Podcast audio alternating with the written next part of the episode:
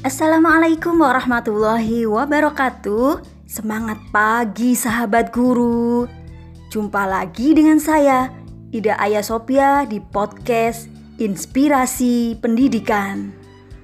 Nah, sahabat guru, kali ini kita akan ngobrol tentang toxic teacher. Eh, ini adalah judul buku yang saya tulis dan baru terbit loh. Hmm, Sahabat guru semuanya, pernah dengar istilah toxic teacher? Nah, banyak sekali sahabat-sahabat yang sudah memberikan opininya. Ada yang mengatakan toxic teacher itu guru yang tidak mau lagi belajar.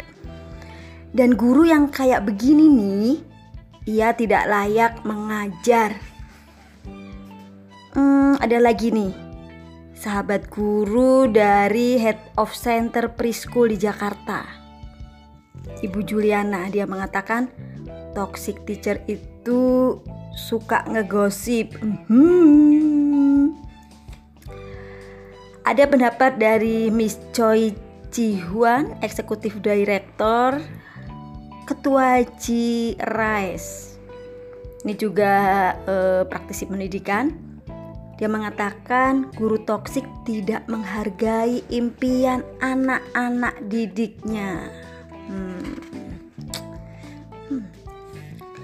Nih pendapat yang tidak kalah menarik dari sahabat kita Rolando Majid, Direktur Operasional Mutiara Harapan Islamic School. Beliau mengatakan guru toksik adalah guru yang membuat lingkungan sekolah jadi tidak kondusif, baik bagi murid maupun bagi sesama rekan gurunya. Ia sering kali menganggap remeh kemampuan muridnya, membanding-bandingkan murid satu dengan murid lainnya di depan orang. Kurang penghargaan sehingga murid menjadi tidak termotivasi. Dan bagi rekan kerjanya, guru toksik suka menghasut orang lain sekedar untuk kepentingan pribadi. Meremehkan kemampuan rekan guru dan melakukan kompetisi tapi tidak fair. Dan ini akan membuat murid dan rekan kerjanya merasa tidak nyaman, akhirnya tidak berkembang. Nah, sahabat uh, guru, saya sendiri menyebut toxic teacher ini untuk guru yang menjadi racun penghancur motivasi anak didik. Toxic teacher ini bahaya nggak sih? Tentunya kita nggak ingin ya dunia pendidikan kita dipenuhi dengan toxic toxic teacher. Kenapa? Karena toxic teacher ini akan menimbulkan kekecewaan dari berbagai pihak, baik pihak sekolah, orang tua, dan khususnya anak didik. Kok bisa ya ada toxic teacher? Menurut saya banyak alasan.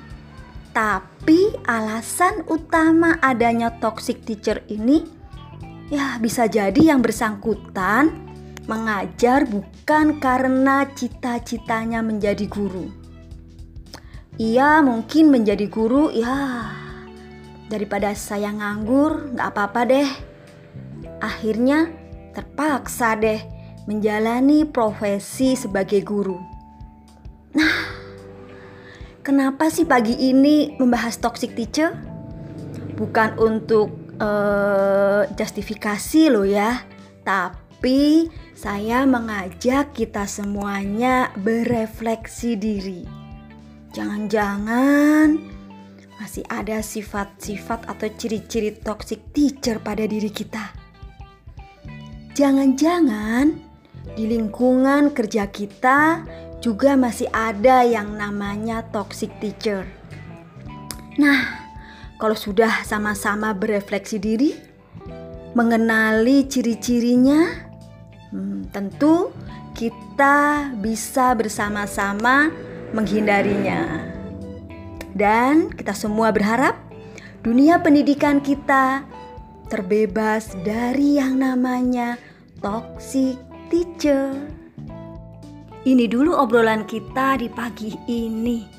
Selamat berkarya, selamat beraktivitas. Salam SSO.